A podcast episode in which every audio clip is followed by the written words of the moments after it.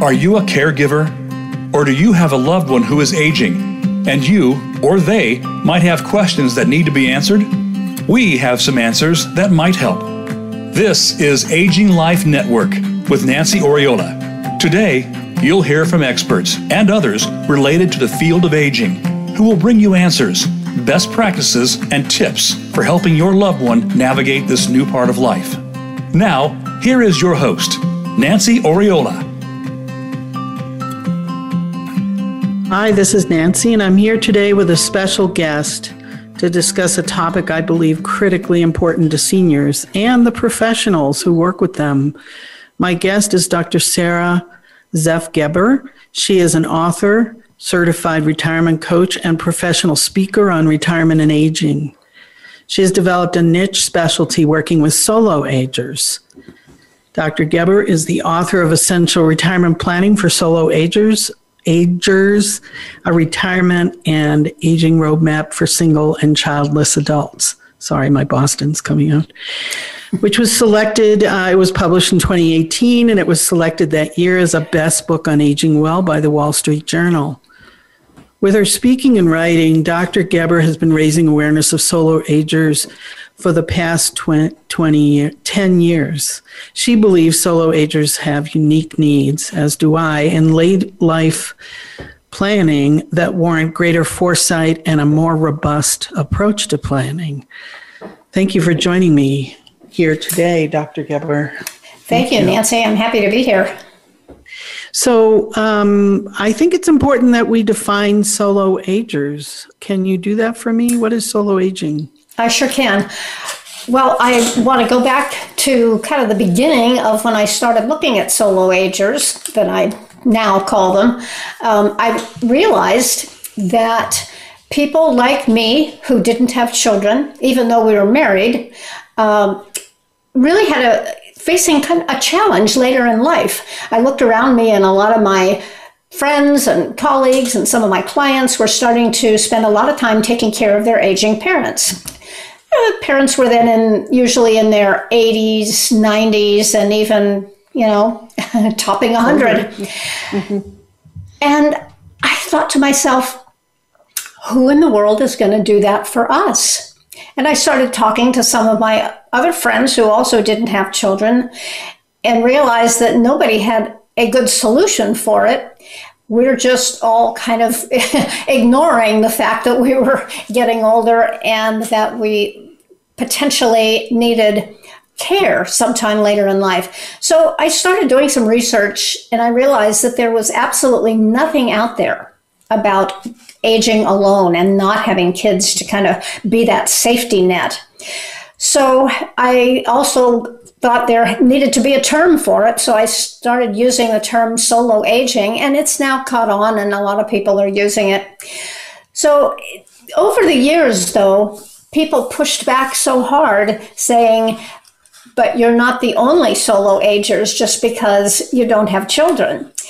And I realized that solo aging really should encompass more than just people who didn't have children, although that was my initial target audience. Um, I now really believe that there are people who have other situations. Their kids live six thousand, nine thousand miles away. They have jobs that, that keep them very busy. They may have children that are estranged. It's There's such a, a myriad other reasons why people often feel like they're solo agers. And, and I think that especially covers people who are single. Maybe they've right. never married, I, maybe they're divorced. Right. With with the current divorce rate and in the boomer community, I note that there are a lot of um, single people, particularly single women. Yes. That, and of course, more and more experience. Now we have widows. Right. And there's widowhood because uh, people are living longer, the fastest growing segments over age ninety-five, and many of them are going to are going to be without a spouse, potentially. That's right. More than likely. Yeah. Yes.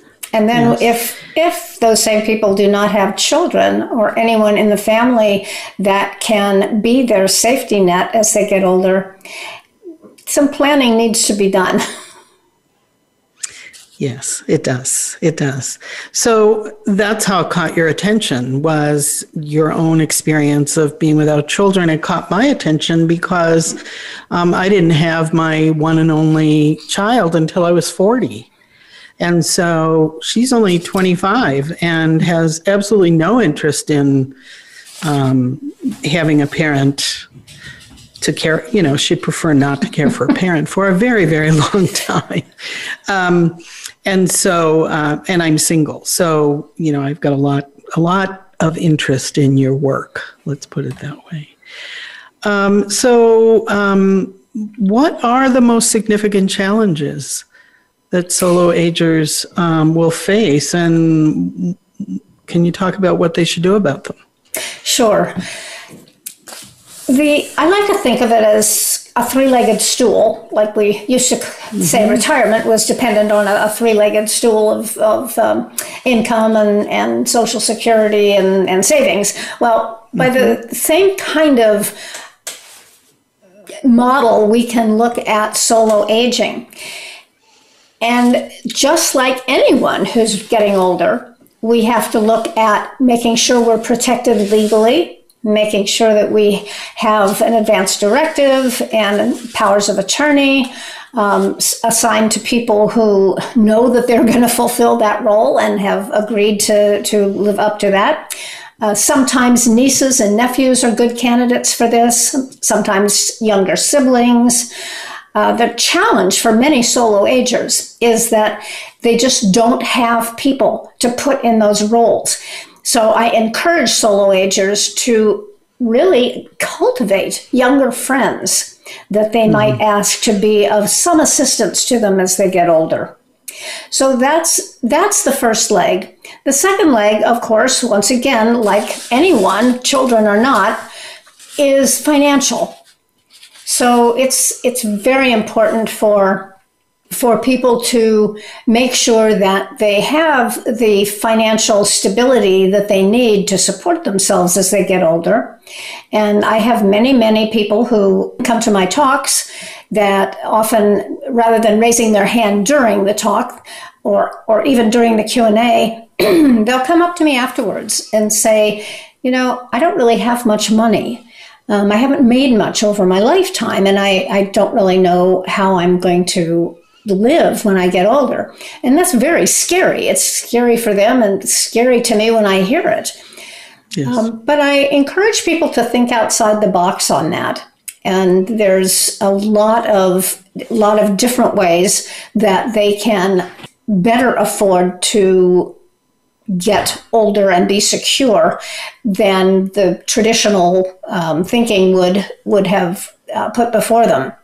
So Uh, I encourage people always to see a financial planner and let that person, that professional, help sort out your finances for you. Make sure you're living within your means or help you adjust to living within your means. So that's the whole financial side. And then there's the personal. And honestly, I think that having, I call it a social network. Having a social network is probably the most important leg on that stool. It's having people that you know are going to be around to to help you and support you and and keep you from being isolated and lonely. So mm-hmm. that, mm-hmm. interestingly enough, is mm-hmm. a challenge for some people, the biggest challenge of all. But it doesn't mm-hmm. have to be if you do it with good intention. If you know that you need to nurture your your social network, that you need to sometimes replenish your social network. I mean, people leave our lives for a lot of different reasons, not just because they might predecease you, but because people move away. One of the big challenges for solo agers is watching some of their friends who do have children move away later in life, in their sixties and seventies, to go live near their children. That happens yes. a lot. So solo yes. agers need to prepare for some of those eventualities. And like the uh, the British always say of their um, their royalties. They need an heir and a spare. Well, we need we need good friends and spares. We need to cultivate mm-hmm. a number of people kind of to be in our one of our inner circles so that we aren't lonely and isolated as we get older. Yes. And, you know, I, I do recall having a senior many years ago to, um, give me the sage advice of cultivating friendships with younger people. And um, although I have many young people I mentor and all of that, I do have a very dear friend who's twenty-five years younger. And, and I, call, I tell her, you're my young friend. And, That's and good. Uh, we're very close, and it's very nice. But um, But working backwards, I mean, in, in terms of social support, we also now are seeing um, matching services starting, and I don't mean um, dating matching services, I mean uh, roommate matching services. So, home sharing. You know, home sharing in terms of, um, in terms of dealing with the financial costs related to solo aging, people are uh, beginning to, to look at um, you know, group housing, if you will, uh, one or two roommates. Um, and people are, um, you know, the village movement is an option for some people, moving to places where um, there is a village model, and um, they can, as they need support, receive support from neighbors, something that builds in neighborly support. Um, And there's also, you know, I, I've often said there's a retirement plan for everyone. I mean, literally, there's a reason a lot of people live in Florida as they age. It's not simply the weather, but there are a lot of affordable living options in Florida and probably mm-hmm. other states as well. And you hate to have to move, but um, sometimes you may need to. And uh, sometimes you can take the equity from something in California and move to... Yeah. You know, Mississippi, yeah. and live and like find, a live like a wealthier person. Find a nice community and yeah. pay, you know, a third less for your home, and yes, yeah. so um, there are a lot of things people do need to seek out. Yes, and I are I, I always encourage to do this before you think before you need it. Because you need to mm-hmm. uh, develop that social network wherever you go. And it's not hard, if, especially if you move into a fifty-five plus community with mm-hmm. small homes that are close together. People are always out walking. It's easy to meet people.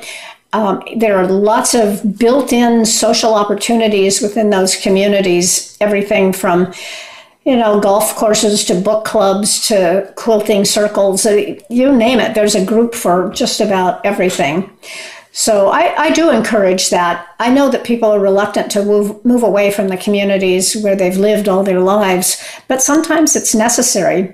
I actually encourage people to also think about moving outside the borders of the U S because there are large expatriate communities mm-hmm. south mm-hmm. of our borders that are mm-hmm. very, very uh, friendly to um, Canadian and American expats. And there are huge, and I, I mean, hundreds of thousands of people l- that are of retirement oh, yes. age live down there. So, and, and it's much, much cheaper. Mm-hmm.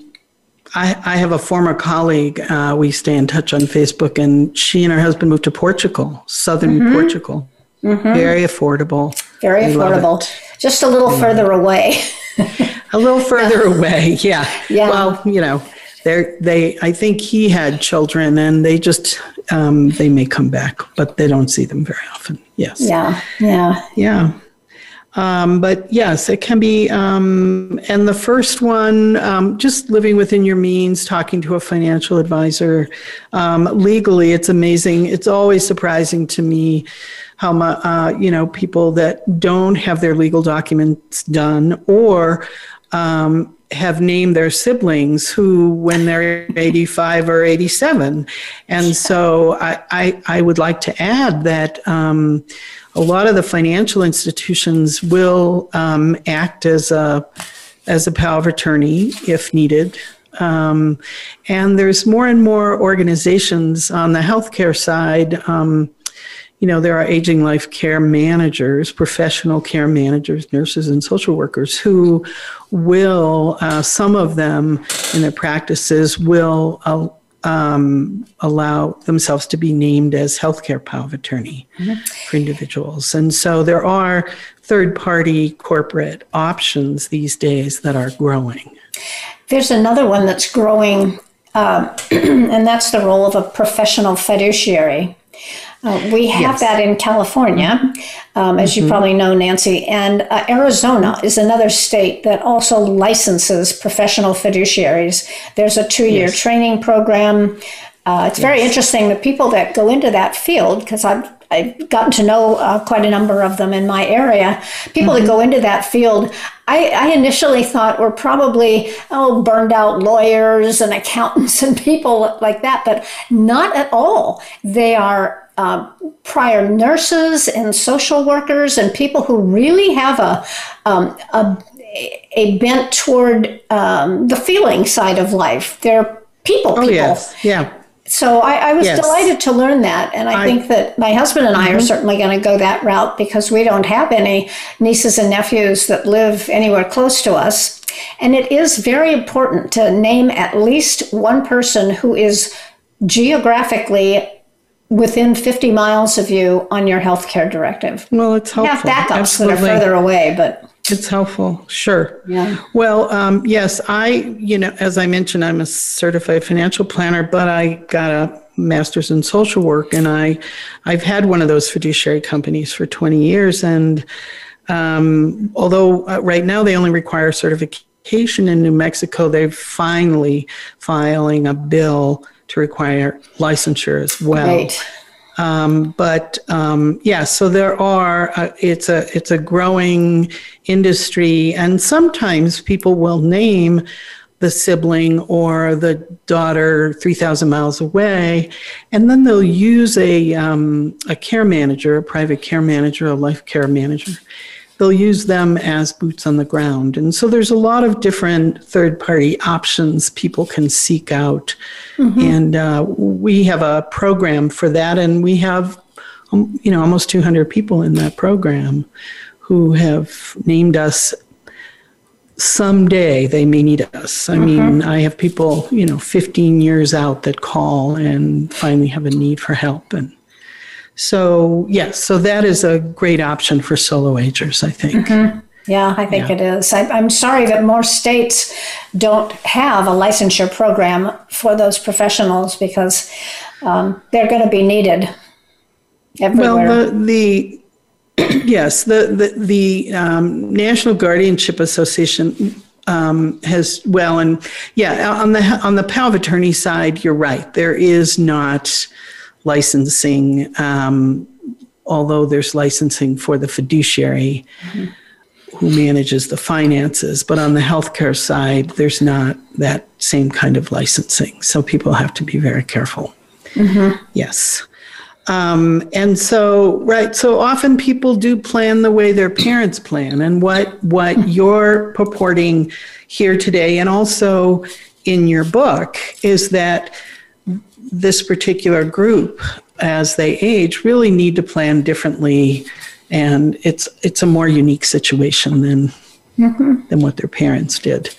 And many of the parents, you know, um, uh, older than us, had, you know, four or five, many kids, many yeah. children, and so there, you know, they could divide up the tasks, or, you know, the one among them who's interested could actually step in and do that. Yeah, and people used to not move so far from the nest. Now people that's are moving true. All over the world for and different been, jobs. That's been and, happening for quite some time. Yes, yes, it sure has. So I have a lot more I want to ask you, but we have the first of our two breaks. It's very short. I want people to come back. We're going to talk about living arrangements and some unique ideas, although we've already talked about a few, as well as we're going to talk about vulnerability to isolation and um, some other areas. So please join us. We'll be right back.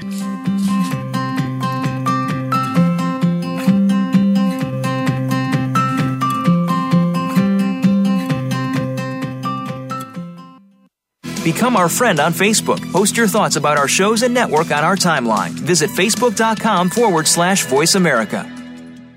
Are you overwhelmed and struggling with the next step? Is your family in crisis? Do you need advice or help making a difficult decision for an aging loved one? Aging Life Network was developed to connect you with senior care experts and life care professionals who will discuss your unique situation, offer practical, step-by-step guidance, tell you the questions to ask, and help you understand the maze of options. Their network of life care professionals, available to you through HIPAA-compliant video conferencing and calls, will work with you to create action plans to solve your current and real-time problems. Aging Life Network's online educational center, A L N Academy, offers twenty-four seven access to the most up-to-date and accurate information for seniors and their families. Through podcast interviews with senior care experts, articles, and live webinars, Aging Life Network shares with you those things you need to know to care for your aging loved one. Check out aging life network dot com today and find the answers you need. Your life, your health, your network. You're listening to Voice America Health and Wellness.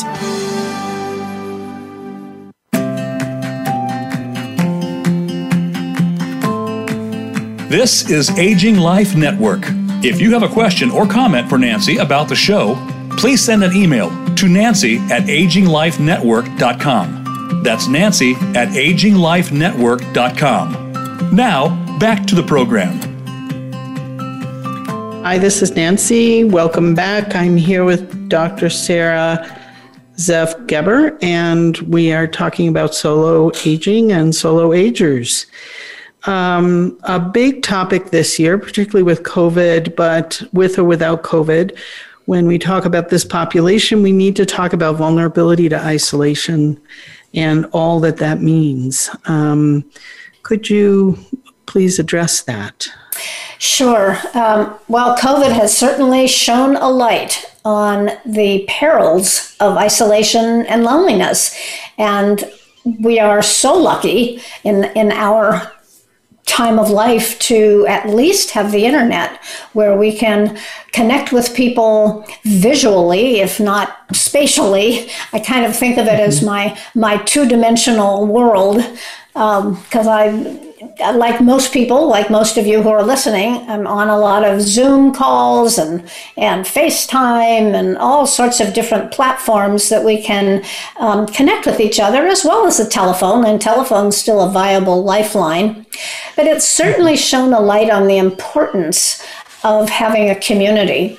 Um, an interesting thing that happened in my neighborhood, way back at the beginning of COVID, I think it was probably April, um, someone in a town about twenty miles away went out on his deck and started howling at eight o'clock in the evening, which was at that point in the year just about dusk. And just like the wolves and the coyotes do to call to one another, he started howling.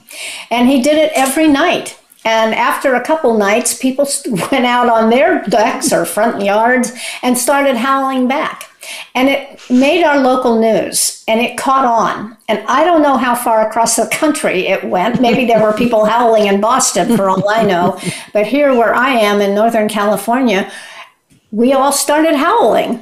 So instead of going out on our back deck, we went out on our cul-de-sac and started howling, and my husband thought I was totally nuts because he hadn't read the article. But one by one, the neighbors came out, and we all started a routine, a ritual of howling at eight o'clock in the evening.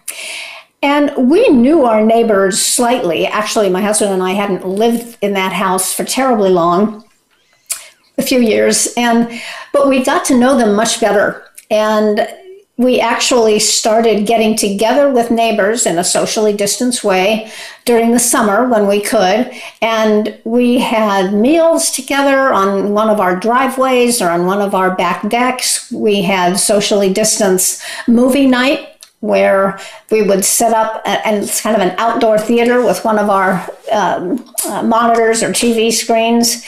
And it was just great. We spent the summer doing that.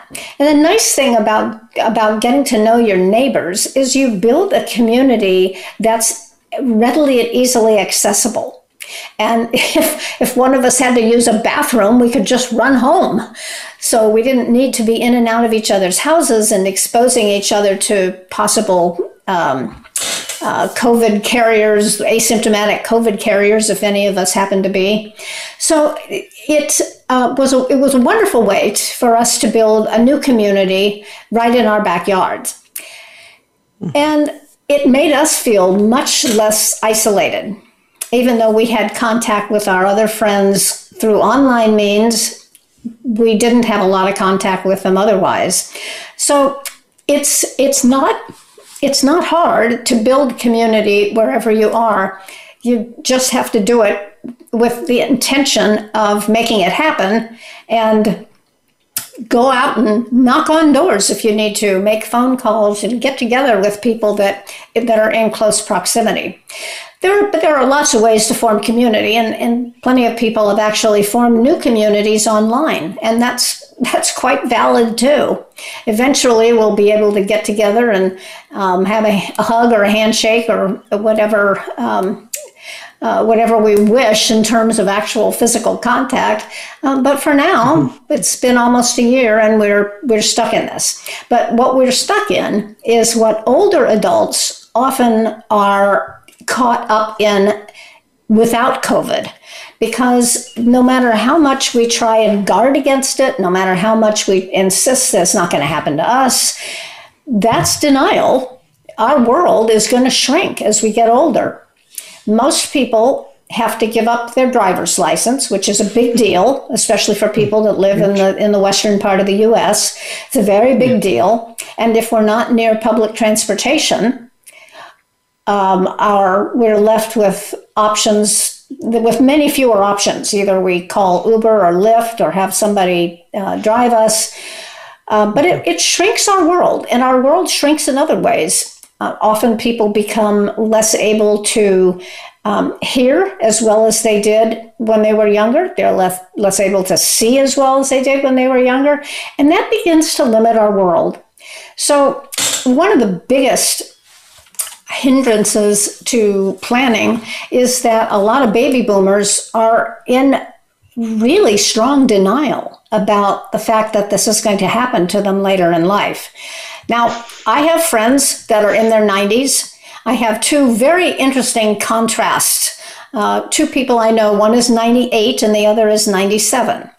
The ninety-seven-year-old lives in what's known as a board and care home.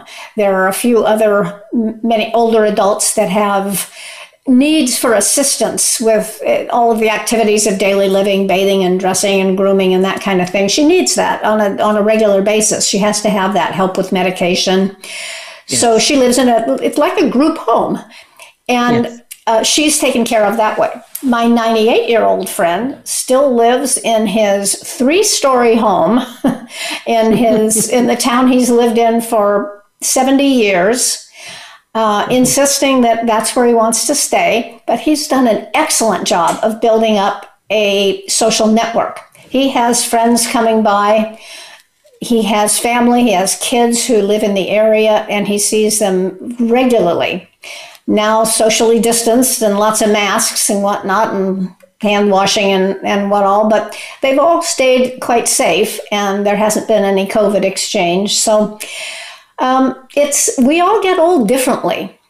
And if you are fortunate enough to live into your late nineties, you just don't have a crystal ball. You don't know if you're going to be like my friend Fran, who's in a board and care home, or like my friend Arthur, who still goes out and plays nine holes of golf once a week. So um, it's uh, it's a it's an unknown out there. Yes, and and of course there there are genetic components to how we age, but certainly for uh, a person planning for um, a time when they will potentially not only be a solo ager, but single solo ager, um, working on your health or being um, preventive about your health from, um, would certainly be something that this population would want to be super cognizant of and and spend time absolutely. working on. Yeah, absolutely. Yeah, the healthier we stay, um, the better off we're going to be. You know, keeping keeping ourselves in good shape by doing some kind of physical activity, even if it's uh, walking. Walking is excellent. And the more you can build up your stamina to walk a mile, two miles, three miles a day, it's wonderful exercise, mm-hmm. and also giving ourselves the opportunity to stretch and really move. Um, yeah, just yes. movement is so, so important. Well, I think the what the uh, because we have the benefit of modern medicine that keeps people Um, you know, keeps us from dying of chronic diseases at a much earlier age than than uh, we used to.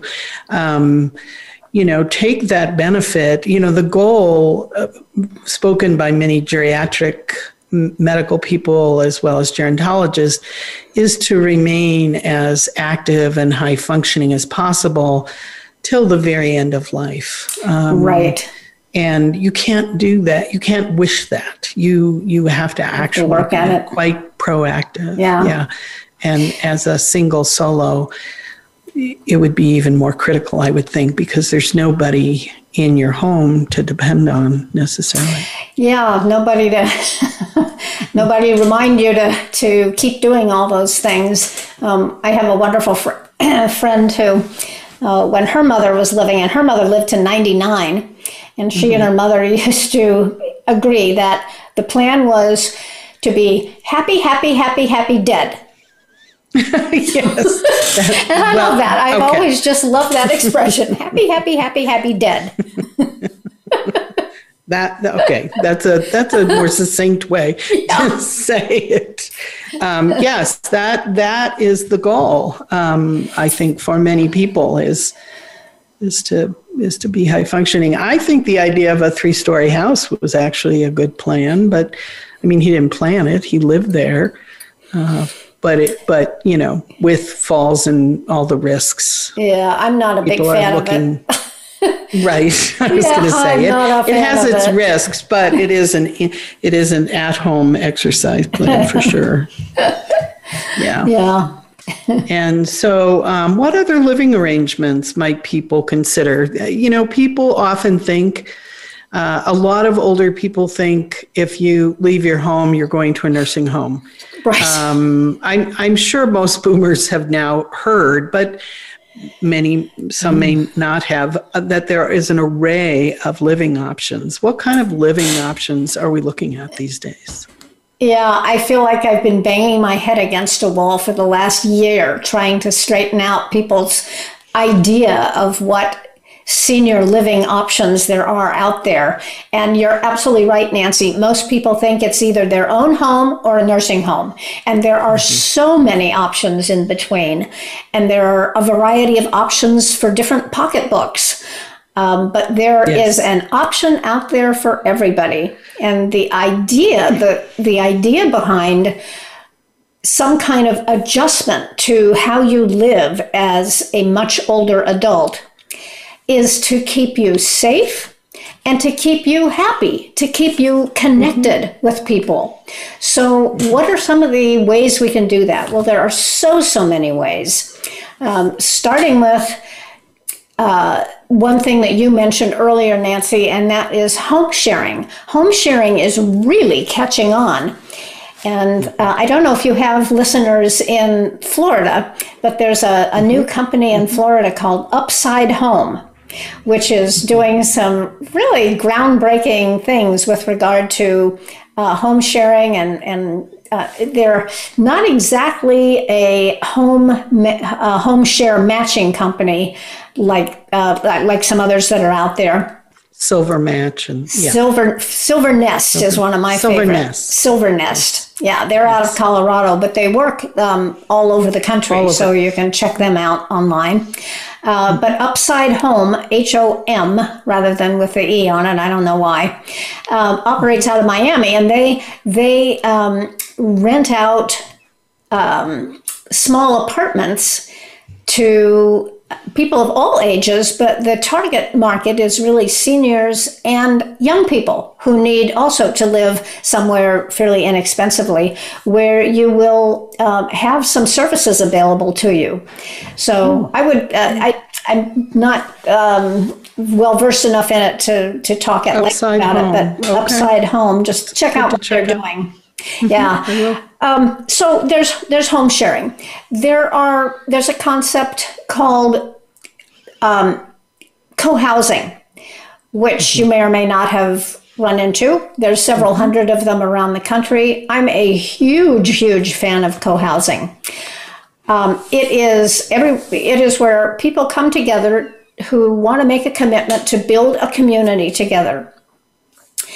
And they, it's not like the old hippie communes of the sixties and seventies. Everyone actually has, you know, keeps their own, their Although own bank account. Although it would be attractive. It would be attractive to those people. Yeah. It is. And I find it yeah. very attractive because So you it keep is, your own bank account, though. That's, you keep your own bank account. You also have your own completely self-contained home with a kitchen yes. and a dining room and all the, you know, whatever bedroom assortment you feel you need. Um, So there are one bedrooms and two bedrooms and three bedrooms, and one of the communities I know of even has a couple of four bedroom homes. So, uh, but they're but they run they run the place. They own the land. They own the their properties. Uh, individuals own the homes that they live in. It it operates very much like a condominium setup legally. Mm-hmm. That is completely managed by the people who live there, who come together and meet and decide how things are going to go. Um, they usually there's a commitment to having two or three meals a week together, although it's not mandatory than in any community that I know of. But if it sounds at all attractive to you, I would encourage you to uh, get online and, and take a look at cohousing dot com or cohousing dot org, and you'll you can find the many cohousing um, organiza- uh, cohousing communities around the country and some outside the country. The concept actually started in Denmark about forty years ago, so we're we're relative newcomers to it, although it's been happening here for twenty-ish years. So there's that, um, and. There, of course, also is the village movement. If you live near one of the villages, as Nancy mentioned earlier, that helps. That that helps a lot. I, I think I think of villages as places, um, as a concept that will help you stay in your home longer. Certainly, they have services uh, that vo- usually volunteers provide, although the kind of the wealthier communities have some paid staff in their villages. Right. They have vetted vendors. So if you need yeah. your gutters cleaned, you can call up the um, call up the central number for the kind of the concierge for your right. village and, and find a vendor. Are they so vendors, and they may also have discounted vetted vendors as yeah, well. Yes. They yeah. they do. And you don't have to worry about somebody not trustworthy coming into your home. So I think villages are a good concept. Uh, some of them are kind of struggling right now financially. It's there's just not a good financial model for it unless it's a very mm-hmm. wealthy um, neighborhood. Um, it, it's geographically based.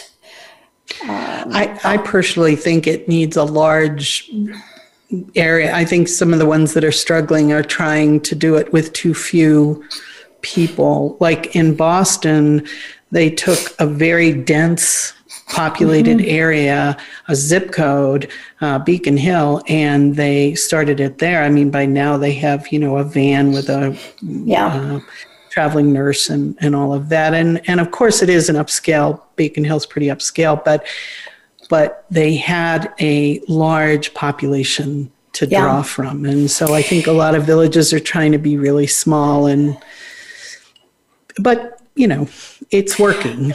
The other thing that they run up against, too, um, is not, well, uh, you're, you're absolutely right. They, they, it's, there are some concepts like that that aren't part of the village movement. There's actually a village to village network. Um, so there are a lot of those around. Um, but it's not a it's not a safeguard forever. Most people that are involved in right. villages, some eventually need to move to get more care, um, correct, or have the care come into your home. I'm not a huge fan of. Well, a lot of people want to bring care into their own home. I certainly don't want that for myself. I I, don't, I think that is also a recipe for isolation, but that's just me and, and people who um, value mm-hmm. their privacy a, a lot more than, than maybe I do. Uh, yeah, you know, I, I in my work, I've had to work with um, in-home care for many years, and I do see some models um, on the horizon that I think will turn it on its head a little bit. That's so good. I'm I'm anxious that, to see those. That area needs a lot of work. Yeah, it sure does. It sure does, because there's so many people that are going to need help as they get older, and a lot mm-hmm. of people are just intent to age in place. So absolutely, it's dicey. So um, we have more to talk about. I'm going to take our last break. We will. Um, You know, we'll finish up on, um, I, I think it's really important to talk about all the different options for living arrangements. And then um, and then we're going to talk about what what you should do now to begin your planning, and um, and maybe talk a little bit about your book if we have time. I'd like sure. to. Sure. So we'll be right back, folks. Um, just a few seconds, ninety seconds.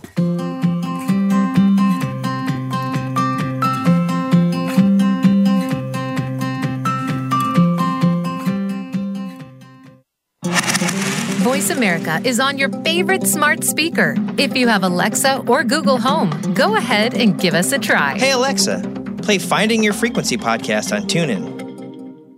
Are you overwhelmed and struggling with the next step? Is your family in crisis? Do you need advice or help making a difficult decision for an aging loved one? Aging Life Network was developed to connect you with senior care experts and life care professionals who will discuss your unique situation, offer practical, step-by-step guidance, tell you the questions to ask, and help you understand the maze of options. Their network of life care professionals, available to you through HIPAA-compliant video conferencing and calls, will work with you to create action plans to solve your current and real-time problems. Aging Life Network's online educational center, A L N Academy, offers twenty-four seven access to the most up-to-date and accurate information for seniors and their families. Through podcast interviews with senior care experts, articles, and live webinars, Aging Life Network shares with you those things you need to know to care for your aging loved one. Check out aging life network dot com today and find the answers you need. Opinions, options, answers. You're listening to Voice America Health and Wellness.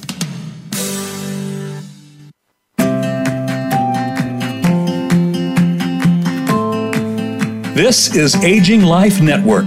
If you have a question or comment for Nancy about the show, please send an email to Nancy at aging life network dot com. That's Nancy at aging life network dot com. Now, back to the program.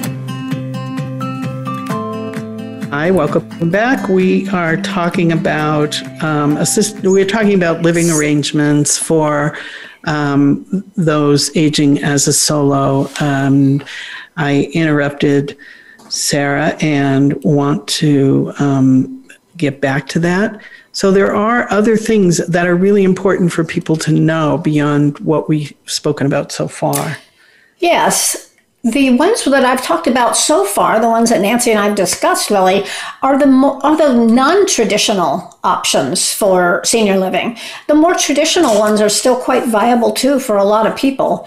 And and and people should know the difference between a nursing home and assisted living and life plan communities, also known as C C R Cs, continuing care retirement communities. Uh, for people that do have a fairly sizable nest egg or a home that's worth a, quite a bit of money, there is the option of moving into a continuing care retirement community or life plan community. And that's a place that you uh, that you move into when you are an active adult, when you can live independently very easily. Usually there are two, one hundred fifty to four or five hundred people that live there. Everybody has their own condominium or even a little cottage. And your it includes all of your meals. It really includes almost everything you need for easy living. And then you you you you have your car, you have your your golf clubs, you have whatever you want to enjoy life. You still have your volunteer work. Some people now in C C R Cs still run businesses out of them, or so, are working, or yes. yeah, mm-hmm. or are working, mm-hmm. or go to work yes. every day. So yes. it, there's it's anything you want to do. And they are all over the country. Again, they're called life plan communities or C C R Cs, continuing care retirement communities. If you do have a fair nest egg, um, check them out, because there, no one I know that's ever moved to one has ever said to me, oh, I hate it here. Most people think they've died and gone to heaven when they move into one of those places. Uh, some people liken it to a docked cruise ship. Now, they're going to be changing, though, because a lot of baby boomers really don't like the idea of living on a docked cruise ship. They want to have a life that's also um, got some purpose to it, some meaning. And, and uh, so there, I think you'll see some changes.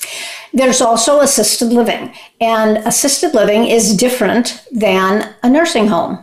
Nursing homes typically cater to people who have no other options monetarily or family-wise, and they need care.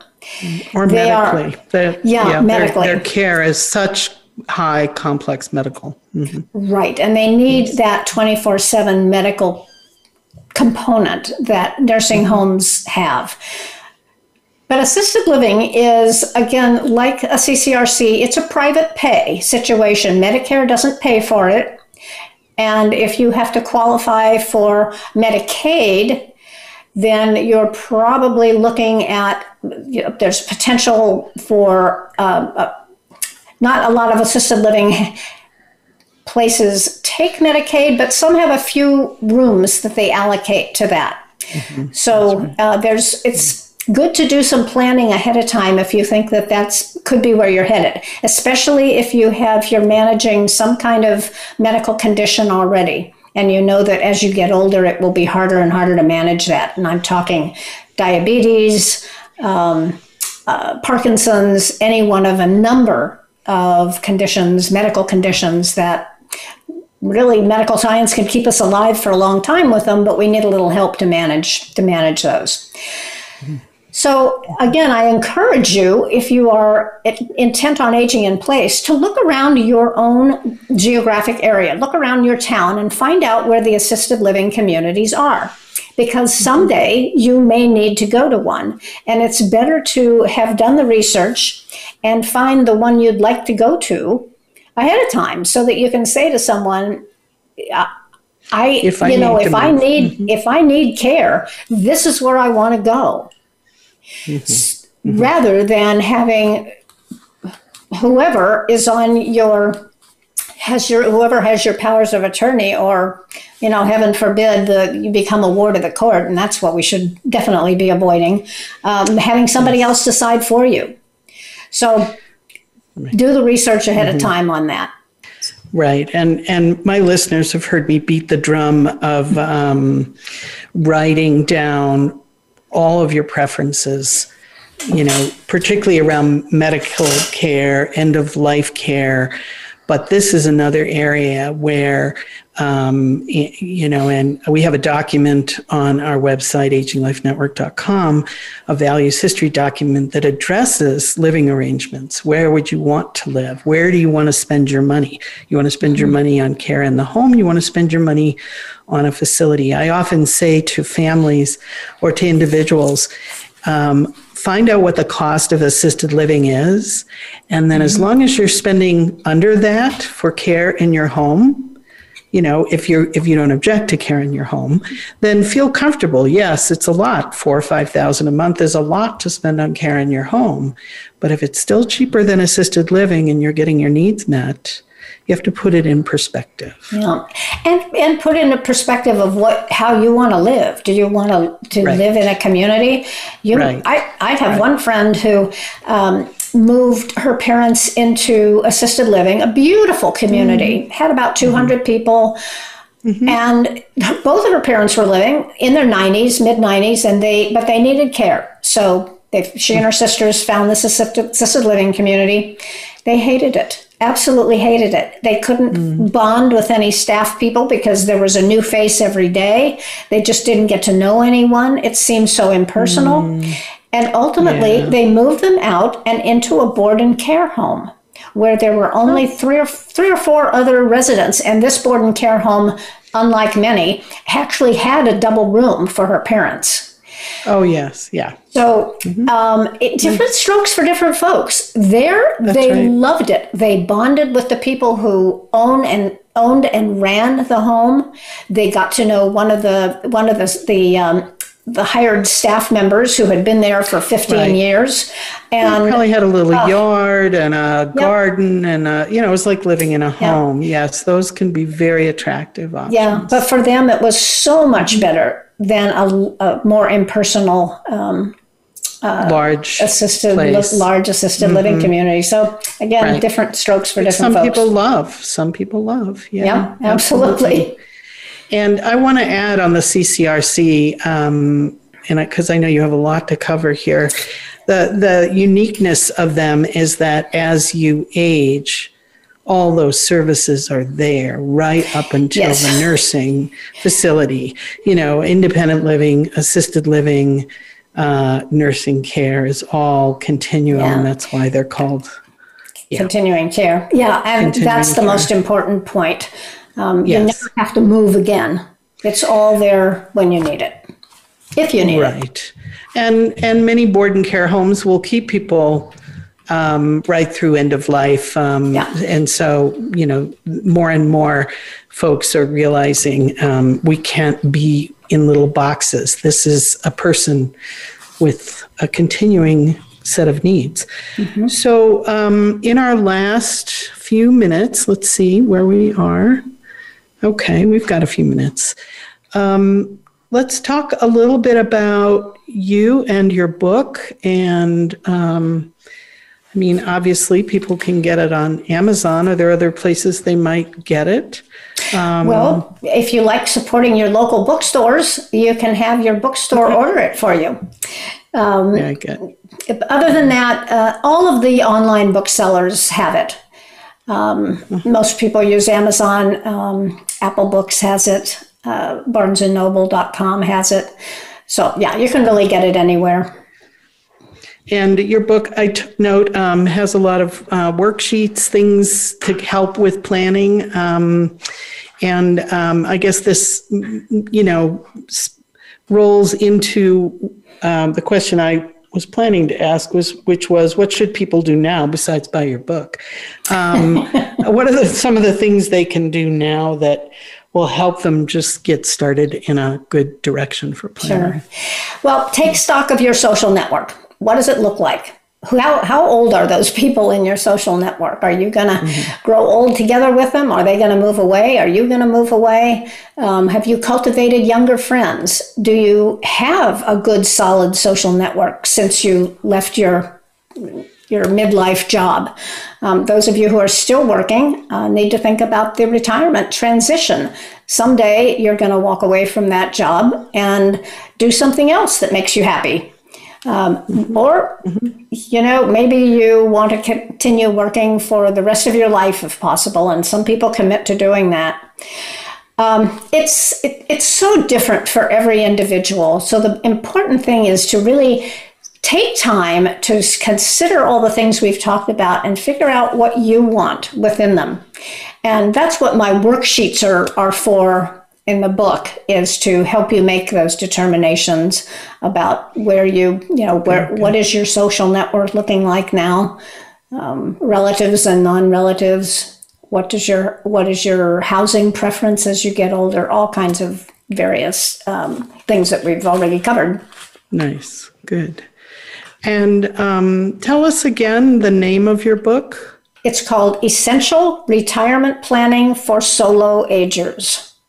Very good. And um, we You can, of course, get the get that online. I recommend it. Um, also, you can um, listen to this show on demand wherever you have um, your favorite podcast.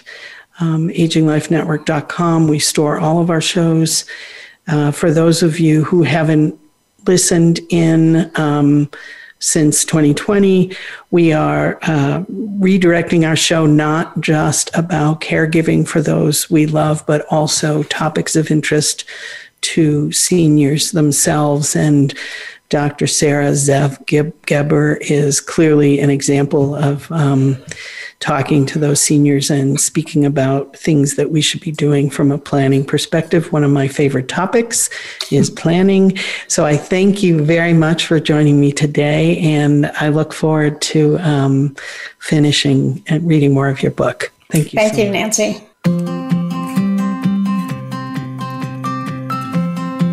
Thank you for tuning in this week to Aging Life Network. Please join host Nancy Oriola for another edition of the program next Wednesday at one p.m. Eastern Time and ten a.m. Pacific Time on the Voice America Health and Wellness channel. We can't wait to talk again.